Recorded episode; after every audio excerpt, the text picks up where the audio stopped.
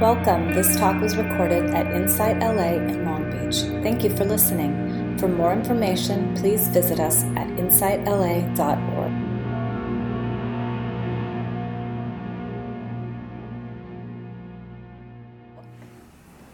Some of you are aware that I went on a retreat recently, a seven day retreat. I, I talked about it to a few of you. And I really had a wonderful time. And uh, recommend retreats if you can go for seven days, 10 days, a month. A wonderful experience. This retreat was dedicated to exploring the five aggregates, the Buddha's teaching on the aggregates, which we've talked about in here before.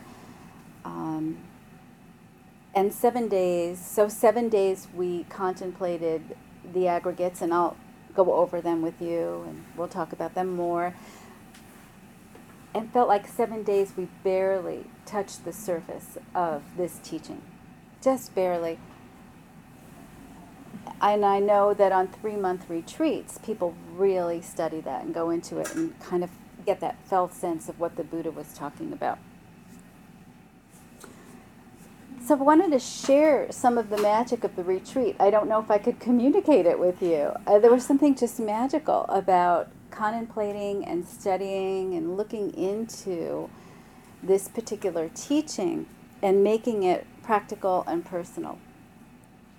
So I'm going to try to um, to share this sweetness, this magic. Really deep teaching this morning. So uh, the aggregates are also called skandhas, heaps, bundles, piles, and it means a bunch of things, a pile of things. That's all it means. And the Buddha is referring to how we take in phenomena in this complex and complicated body. The brain is so complex and contemplated, the body, the sensitivity, and um, the way we perceive things as my body mind perceives what's going on externally and internally, so do thousands of others. It's all the same mechanism the mechanism is the same in every being. And uh, it's very hard to make sense of this kind of complexity. Hard for us to understand the brain, the body, our emotions, and how they all work together in the way that we see the world. and we struggle to really make sense of this and what the Buddha is teaching is that our perceptions and our sense of what's going on is in constant flux. It's constantly changing, millisecond by millisecond by millisecond. And even as I look around the room and look at all of you, there isn't one moment that's the same as we look out, right? It's constantly shifting. It's like the tides of sand beneath our feet. It's constantly shifting and changing. And so, this is a way in to explore how this works, how we perceive and make up reality, and that reality is really conditioned on many, many different factors, and there's no real reality when you look at it. So, he's pointing to that just about everything in phenomenon is arising, vanishing, dissolving. It's all arising, vanishing, dissolving. I'll give the talk. The talk will be over. We'll leave. it goes, right? It comes, it goes. Right? Everything is like that. Your lunch is going to be like that. The moment you have with your child is going to be like that a conversation will be like that. Your body is like that. Everything is arising, vanishing, dissolving. But we rarely contemplate that. You know, we get caught and lost in it. And so um, they usually call this the five aggregates of clinging because somewhere in the system we really get caught and we cling and we forget that things are arising, vanishing, dissolving, that everything's in movement and flux. So we cling and we create a self. And it's not judgment, it's not bad or good. It's just kind of what we do, what human beings do. I think my dog does it too. right. I'm pretty sure he's clinging. So, so I'll, I'll take you through them, and then um, I want to kind of not make this dry, but very alive for you and for me as a way out of suffering, right? A way out of unnecessary suffering, uh, stress, and tension. And maybe seeing through some of our delusions, illusions, and feeling a little more freedom and space. Anybody like space? So the first one, and, and actually before I left, because I knew this was complicated, I quickly wrote this on a poster. so, so you can kind of see what I'm talking about. I know Joel is looking at me like, what did she do? Okay, so I'm going to leave this here because it may it may be important later. Okay. First one is form. So let's explore form. If you close your eyes for a moment.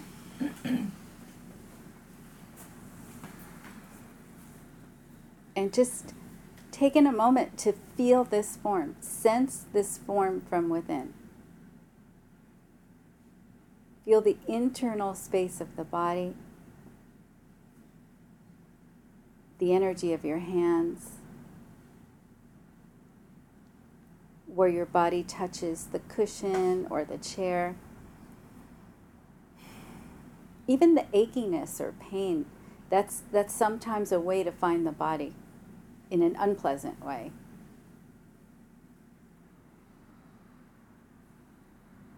You can even move your tongue in your mouth or feel the flutter of your eyes. This is form, the body.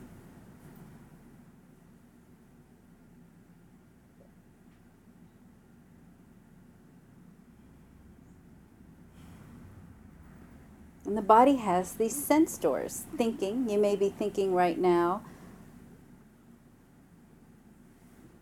maybe thinking, oh, this is boring, right? I'm itchy. There's thinking, that's a sense door. And now moving your awareness to hearing. This is form, hearing. We're taking in data. Moving your hands on your legs or touching something. This is touch, another sense door.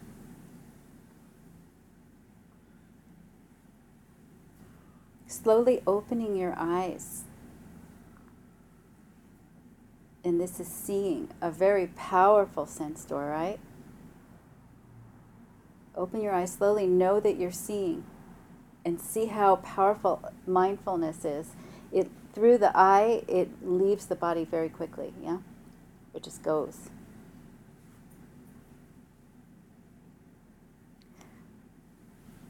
So form this body is a gateway to mindfulness to the here and now. Because when you're in your body sensing your body very likely you're here in the moment. Do you notice that? You sense your body. It's a way to land in here right here, right now. And it's a good place to find a pause in your life, to come into your body and pause. It's, it's, a, it's the groundwork for practicing mindfulness on the cushion and off the cushion and talking to pause and find your body. To take that moment to feel into what's here in the body, what's here in the mind. It ha- it's how we get here, and we know. So I'll come back to that. So I could I'm watching some of you and I could see some of you just the energy really going down and in, being present. I can almost feel some of you sinking into now just from that. It's observable. Here now. How am I here now? I'm here in my body. Right now is in my legs and my hips and my torso and my head and neck. It's here now. We embody it with our body, and that's one of the Buddha's primary teachings is mindfulness of body, body here now. So um, these are happening all the time, very rapidly. I guess maybe even faster than milliseconds, milli milliseconds, and they're all happening at once. It's like a washing machine. Everything's happening at once, or a dryer. You know, your clothes are all flipping around, right? It's not just your shirts that are being dried, or your pants. It's everything in the laundry is being dried at once, and that's what is happening here. It's happening all at once. So we, we just explored form. You're now mindful of form. Form. That brought you right here in this moment. And what happens is feeling happens. There is no particular order, but this is sort of a teaching order. Feeling happens in that when I open my eyes and I look out, all the senses hearing, tasting, touch I'm going to like it, I'm not going to like it, or I'm not going to even notice that it happened. I'm a fog, or it's just so so, right? It's happening to everybody all the time, including my dog. yeah, including our pets. I, I think they do this too. And, uh, but sometimes we're not even aware that that's happening, that we're reacting so much but we're really pulled in. there's a lot of craving and clinging that comes in when we want more and we like it one of the things that happened on the retreat that any of you have gone on retreats the food tends to be very good.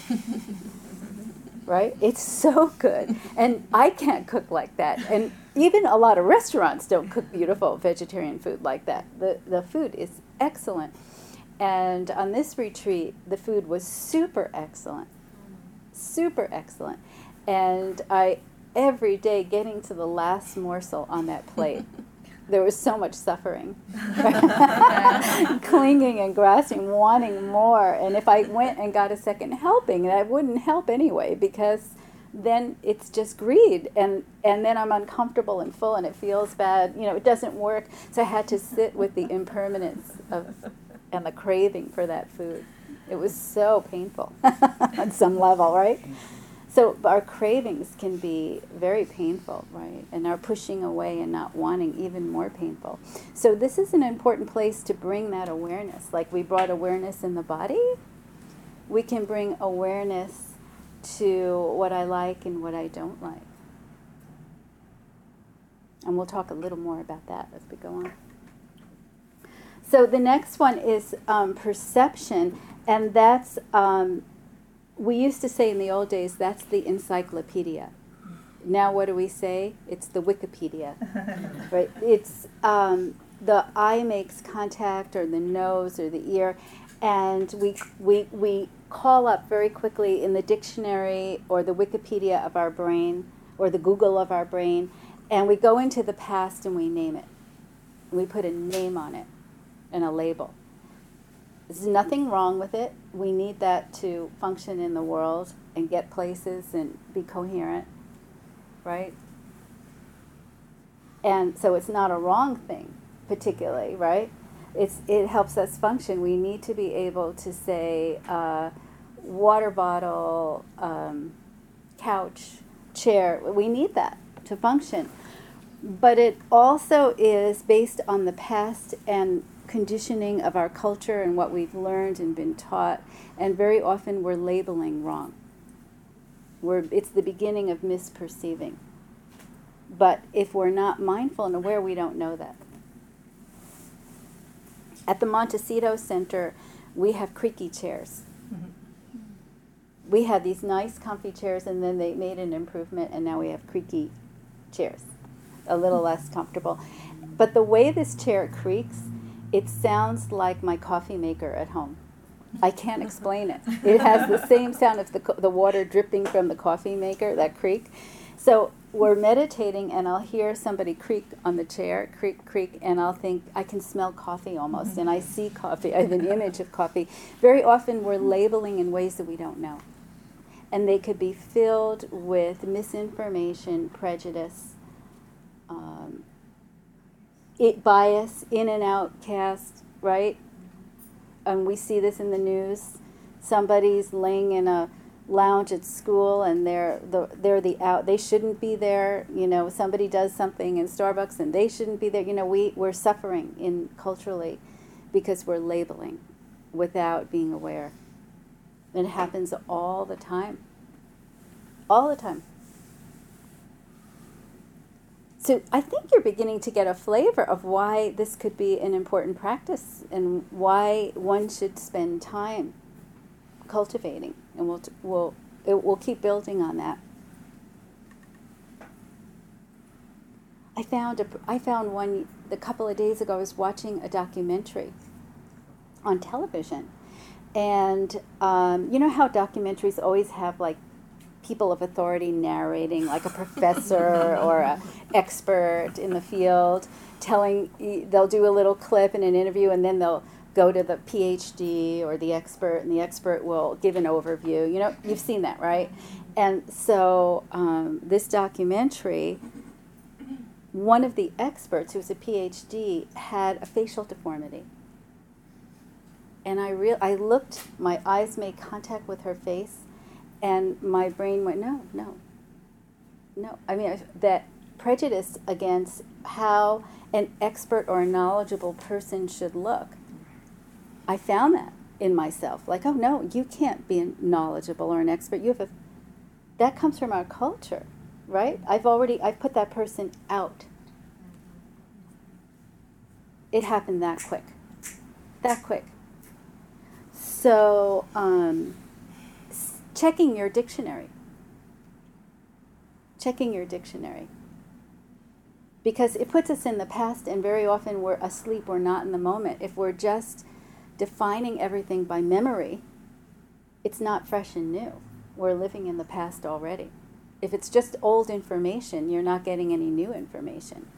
So, dropping some labels in what we know gives us the opportunity to be aware and open and receptive to what we don't know. So, what about we walk around and go, I don't know what this is? I'm not going to call up in the back and pull up memory, right, and label it. And we do that with people. We'll see a face and we go, Oh, I know her. She's like this. Oh, I know him. He's going to say that and do that, and I, you know, we don't let people be fresh and new for us. We don't let people evolve. We put them in that box. So we do that with people. And then we live in these stories, and a lot of times many of us know, and, and I'm moving already into formation or fabrication, which is my favorite one, because some of us really enjoy the stories we tell.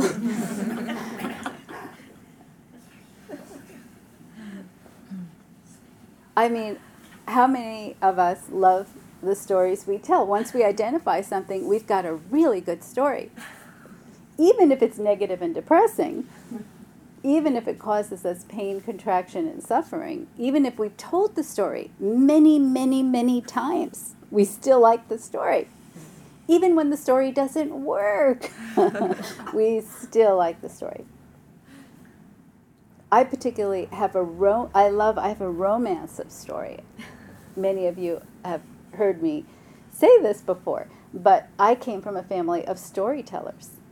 The only problem was their stories were not very accurate. they weren't accurate at all, but they liked the stories, and they were very funny um, and mesmerizing. And uh, they got uh, the, my family. It was who could be a better storyteller. So these stories that we tell ourselves that we live in, it's pulling us out of present moment and what's happening really now. we're in a fantasy world.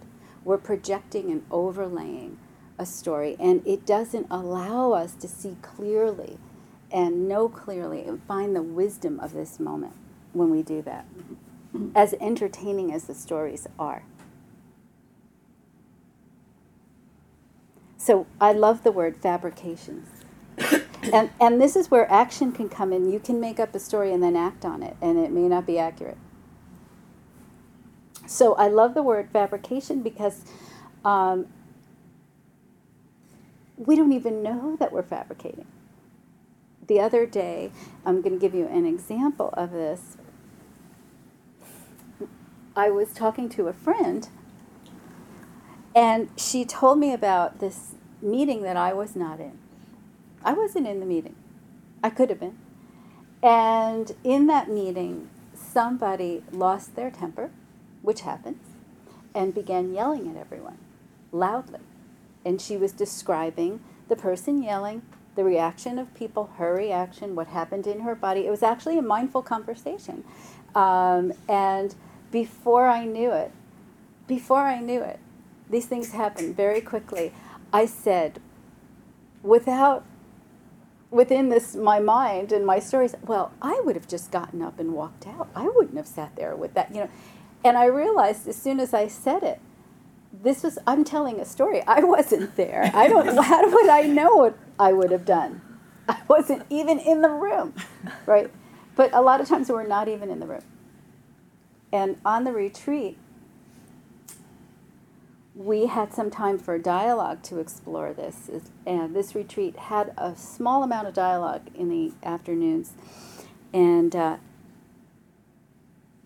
I, we were sharing in a small group, and I was saying to, to the group, Well, you know how you have these conversations in your mind and you're talking to people? And first, when I said that, I didn't know, if, I thought, Oh, maybe I'm the only one who talks to people in my head, right? And, and then I said to the group, and you know how it's always a conversation that nobody wants to hear, or you're not going to have that conversation anyway, right? Or this conversation that you're having in your head isn't going to really make a point, but you keep having the conversation in your mind. And everybody in, in the group went, Yeah, I do that. I do that. I have these conversations in my mind. Right?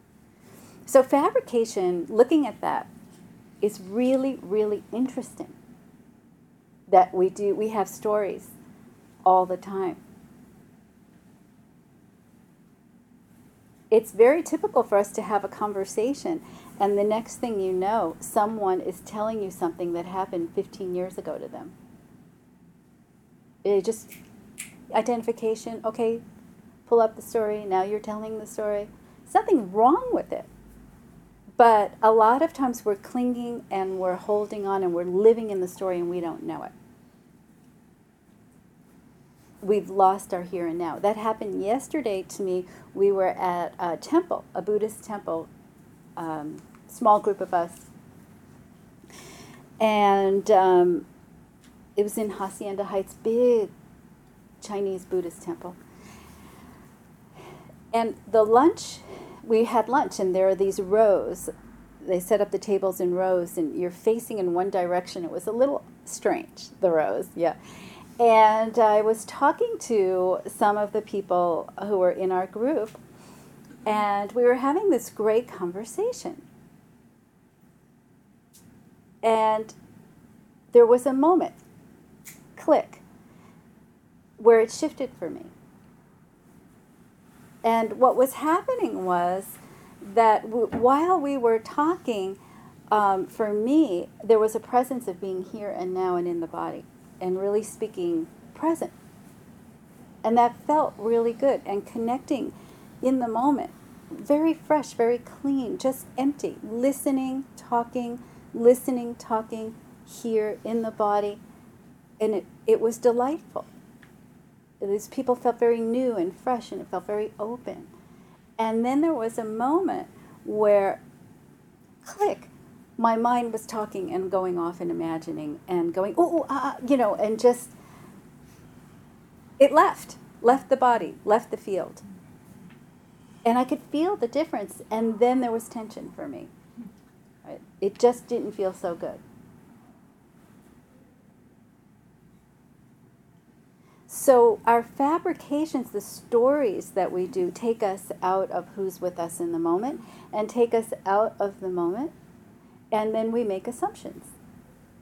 And those assumptions can cause suffering for us and others.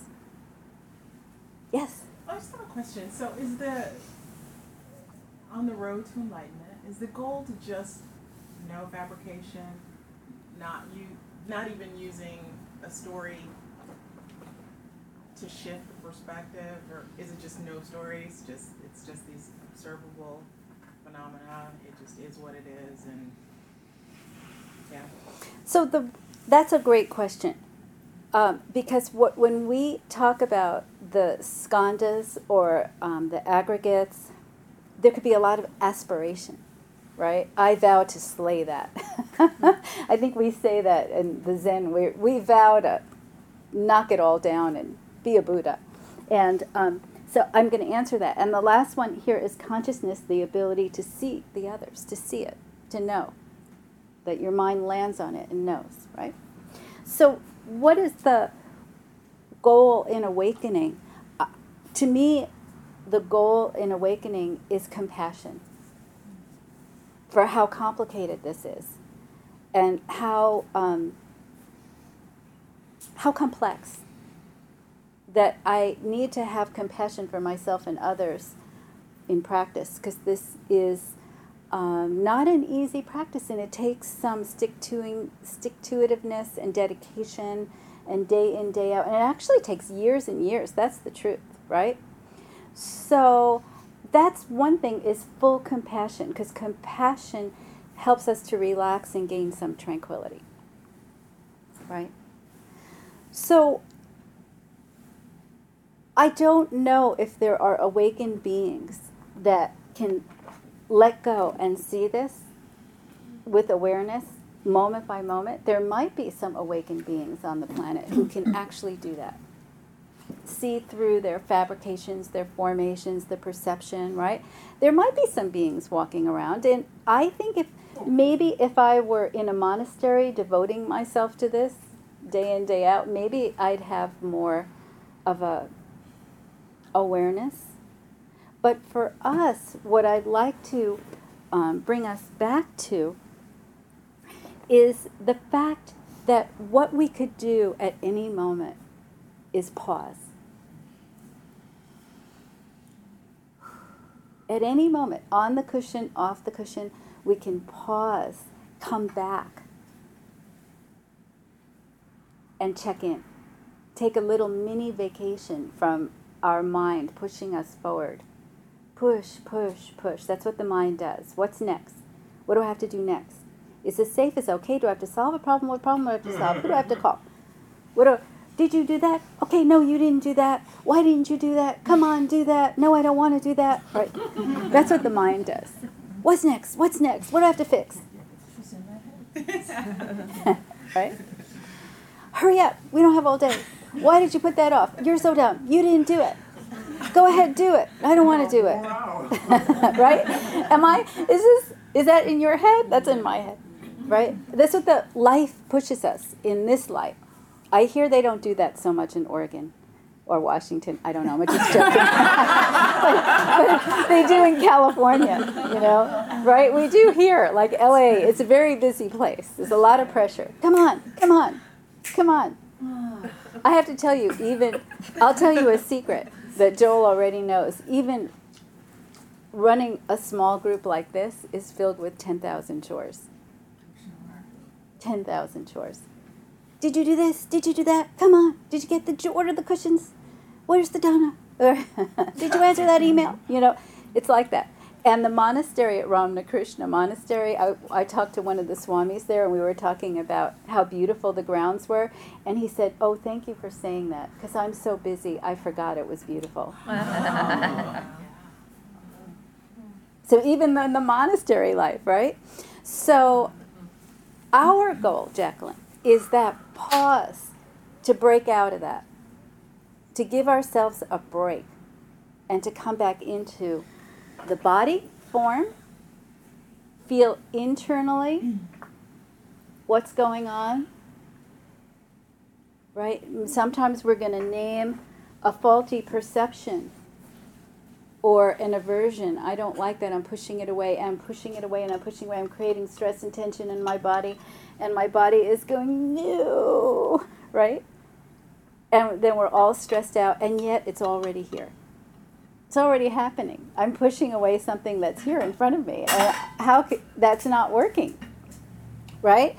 So you're going to pause and take that vacation, take that break, and find your form, find your body, find your breath, find the tension and then it's an invitation to relax with it,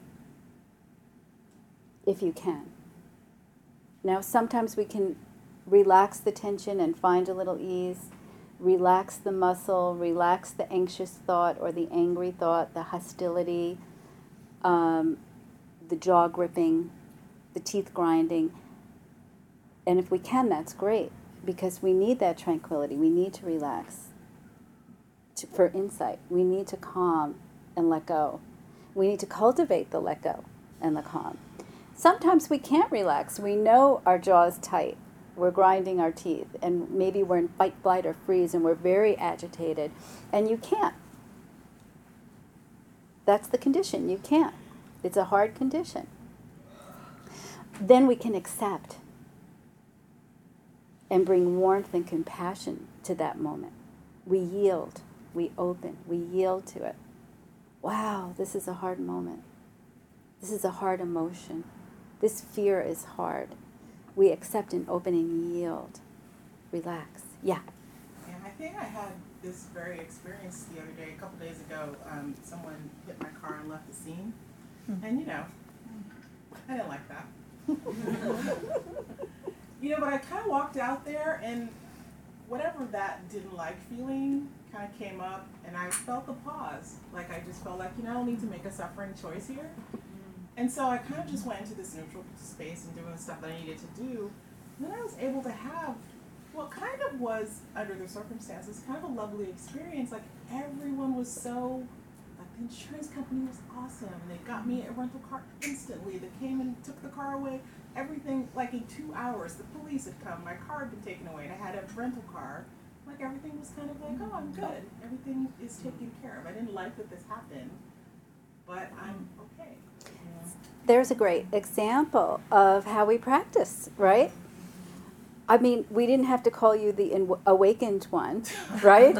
but we didn't have to go for full enlightenment. For some of us who are full enlightenment junkies, that was important. but really, you know, let's do you your eye met the car, that was form, right? Your sensor, you went, oh, unpleasant, right? Her car was hit. Somebody didn't left, didn't leave their identification. And that moment of pause, there was a choice to unhook, to release and relax the unpleasant reactivity, right? There was your pause pause, relax, open to it, let go. And when you did that, then um, you didn't have to go to perception. This is horrible and formation. You know, this is horrible. Who would do this? This ruins my day. I have no time. You reduced your suffering. There was much less suffering. A little bit. Yeah. and then you open. Of course. Of course there's suffering, right? And then there's an openness, and you're going to, and what happens next is that um, we're trusting what emerges. You're trusting what emerges, like, oh, insurance company person, not too bad. Rental car, okay. Because the clinging wasn't there. Yeah, if you could cling, yeah receptive, yeah. Because that could have ruined my day. And you walk around like this my day is ruined, you know, and you're all right. But when we open and trust, what we're really saying is life is very impermanent and uncertain and it's changing all the time and we don't really have control. So I'm going to just be open to what's here now and respond in the best way that I can.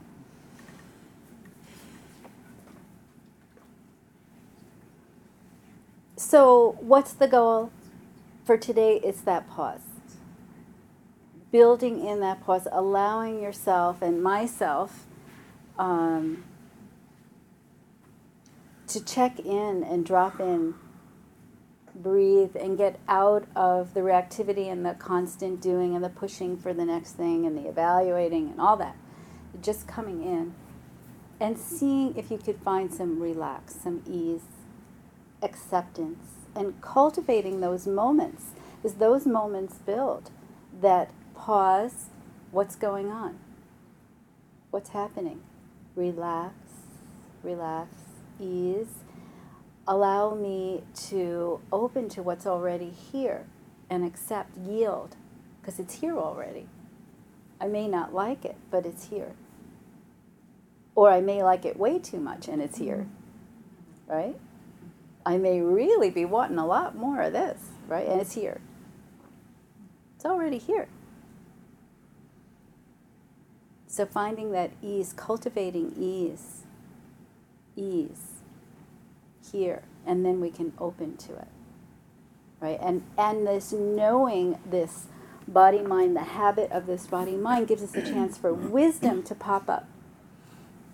So we're not creating more suffering in ourselves and with others.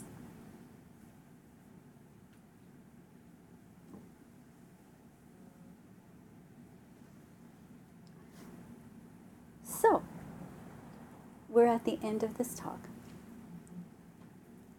Yes, Catherine. Um, what happens if, if your mind tends, to, when you get the formations, then your mind has a habit of fixating on analyzing the formations? So I think what you're saying is it's better to just sit with them, with the formations, and if you find the uh, analysis coming in, then you try to sit with that too and let that kind of go before before you get caught up in. Well, see, analysis is a tricky word mm-hmm. because a lot of times we think we're analyzing something and we're ruminating. we're going over old thoughts over and over again. It's like you almost know you're in a rut with your mind. It's like a tire in the snow or in the mud that can't get out. There's some analysis that has a lot of wisdom, and that's more like inquiry, and you're really deconstructing and pulling apart. And there's some freedom in it.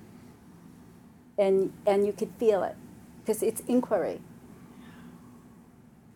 It's deepening it's pulling apart and deconstructing and freeing of a self. This idea of a self. And you know it when you're doing it. You feel that freedom. You feel something pull away and drop off and then there's ruminating and telling a story over and over again and that feels like the rat on the wheel or, or the tire in the stuck in the mud and you can't move the car. So it's important to, to know and be mindful of that. Now when it's too much uh, mental activity too much analysis because we live in our heads very disembodied and we could be intellectualized our culture loves intellectualization. We, we love it. We give people titles for being very intellectualized. a lot of us spend a lot of time and money being very intellectualized and getting another title. And that's okay, it's wonderful. I love learning. But that's why the Buddha talked about the body, mindfulness of the body. Come into the body, form. Feel the body in the body as we contemplate as the mind and the body connect there. The rumination and the deconstruction feel entirely different in your body. Do you want to say more to that? How does that experience for you? The rumination and the um, deconstruction feel very different in the body. that was profound.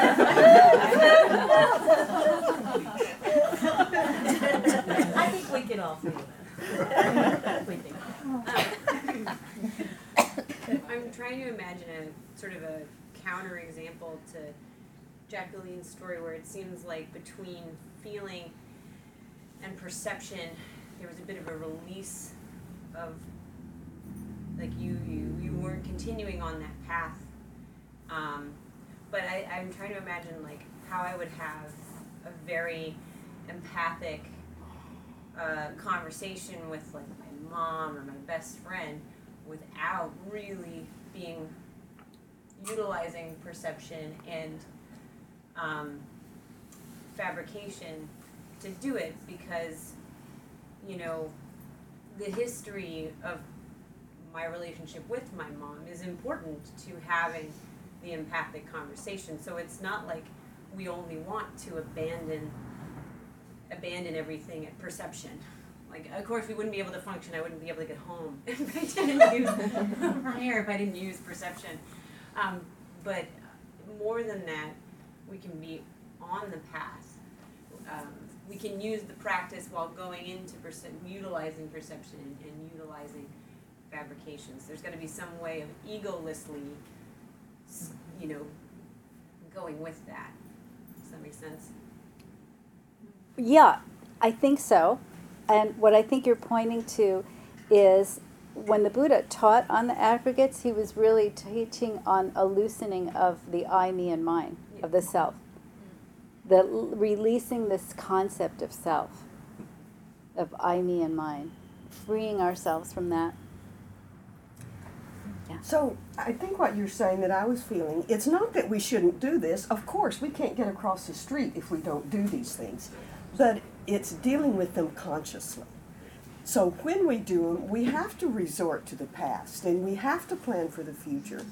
And we have to hurt when bad things happen. But it's when we get into our thinking that it's it's sort of taking yourself too seriously. I mean, in some ways, and not putting it in perspective, right? Because you have to do all these things, but it's how you handle it. It's not clinging to the, to the stories that you're making up. Yeah. Like to know I mean, you you can sort of see and not to beyond cling to it. Mm-hmm. this role that I'm playing on this stage. Mm-hmm. Well, For example, if you're, okay, so I'll just have a really tangible. So, we cross the streets all the time, right? We cross the street, we have to take, we have to look both ways, we have to wait until there's a signal that tells us to go.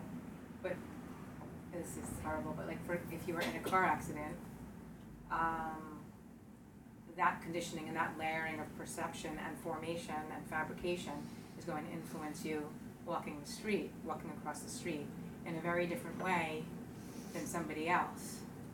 So I guess like what I feel like when I, when I, because I love this, when I, you know, look at this is what are we doing with our perception in that moment? And I would actually say that there's a lot of it's I it there's a lot of freedom in like okay I'm meeting this I'm meeting this now anew with every with all of these of course I need to use my perception to live in, in this life but like how much am I layering on from like past formation and past fabrication? So I'm not really meeting this I I'm not necessarily going to be being the most skillful skillful I can I might actually get paralyzed with fear and not cross the street is that anyway? Well, right. I mean, I was hit on a bicycle and broke six ribs. So I know how I feel when I'm on a bike and there's cars nearby. Mm-hmm. And knowing that helps me understand why I am as reactive. Now, that's not going to make it go away, but it makes it more navigable Right. to have that. Understanding that. Yeah. Makes sense.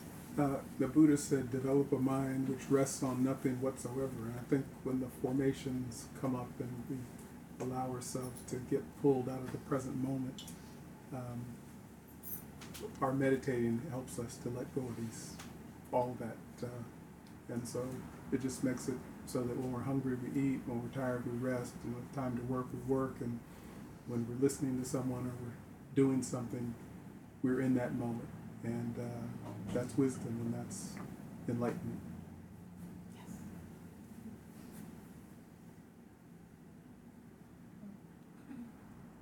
Yes, and it can be um, very lighthearted too. Uh, I I really encourage all of us to be very to be lighthearted with our practice. Uh, the world is just a very complex place, and the suffering is endless. And as evidenced by today, by this week in the news, two people who look like they had everything kill themselves. Mm-hmm. We have to really be compassionate to the suffering we don't even know exists. You see somebody and you think they're fine and their suffering is deep and we don't know, but we, it's so easy to judge and not know. So, mostly we need to be compassionate and lighthearted and um, open to what we don't know. An example of lightheartedness uh, Friday, I start work at 1 o'clock, which is a lot of people are leaving at 1 o'clock. And I come into the office at 1 o'clock on Friday, and that mind kicks in. The body tightens, and the mind is, oh my God, go get your email. Did you call so and so? Check that. Do that. Write that note. Go talk to that person. Right? The list starts, right? And I feel the body tense and just go into all this tension. And I feel like a horse at the gate. Go! and pause, right? The pause. See, the pause is the whole thing, right? Pause. In, feel the body and the mind. Oh, yeah, mind's racing. It wants to do, and it's rushing, and the body is all tense. And uh, relax, open, do a very happy dance. I just danced, right? Shake it off, right? Dance. So you don't have to meditate always. You could dance. Or you could laugh, you could breathe, or you could move. But a meditative mind will release and soften and and be present, just present to what is. Just open to what is. And then find some ease. Because we need that ease to land in the moment.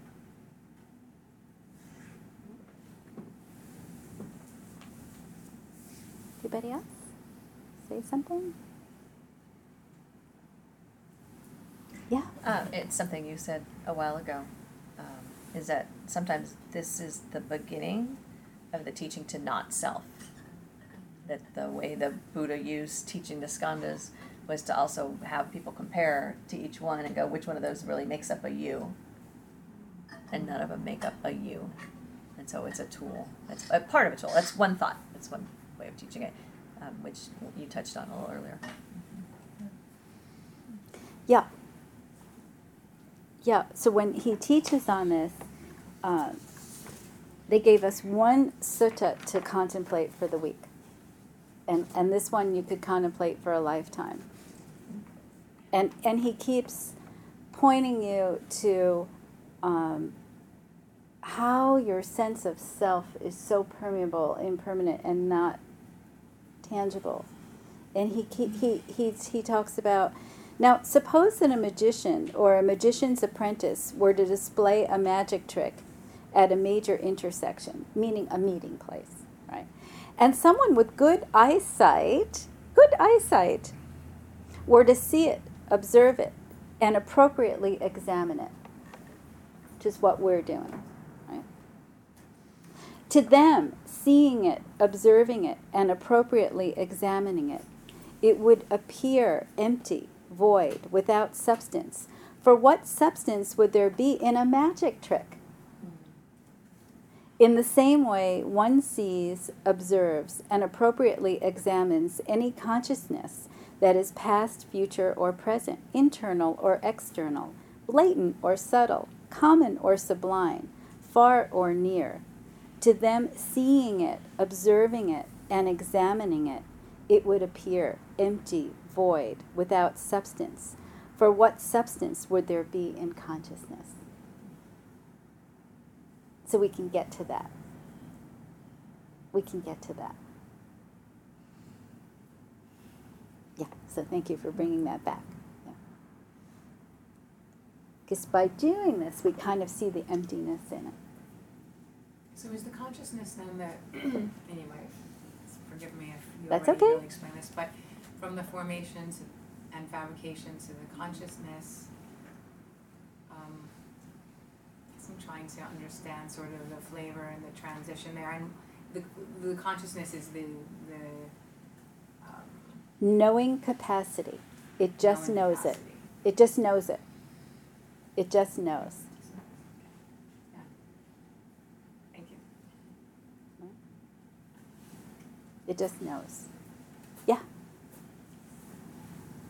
Great. That's a great example. Like you saw your suffering in the body and in the mind. You saw your suffering. The mind tells you you need to know. And in truth, do you? Right? in truth, do we really know? We don't. It's hard for us, though, especially the um, the control people. Who are the control people in the room? Raise your hand.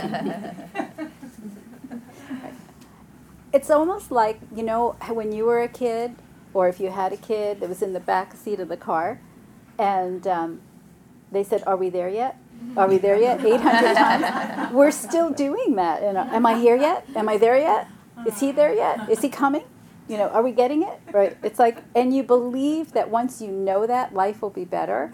And then you find out that information and you go to the next thing that you don't know and that you need to have certain. It's so amazing. I'm so convinced that if I just get that one duck in order and I get that, it's all going to be good.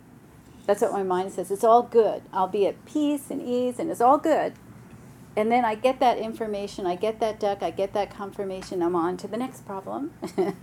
right? We're on to the next thing and the next thing. So you see your magic trick?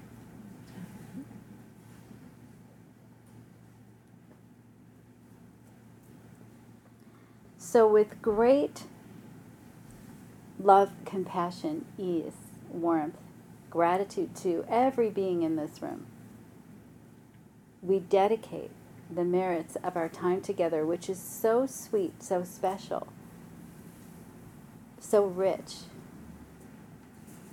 We dedicate this merit, we come together for all beings who are suffering, suffering in ways we don't know. Especially all beings who have physical illness, mental illness. Suffering in ways we can't imagine that are unseen and seen. May all beings, all beings suffering, be free. May all beings be free of suffering. May all beings experience compassion and care and get the help they need. May all beings be safe and free of harm and healthy, healthy in body and mind. May they find peace. May we find peace. May all beings be free of this suffering. And with wisdom and knowledge and our peace, our generosity and care, may we serve them well. May we serve all beings well.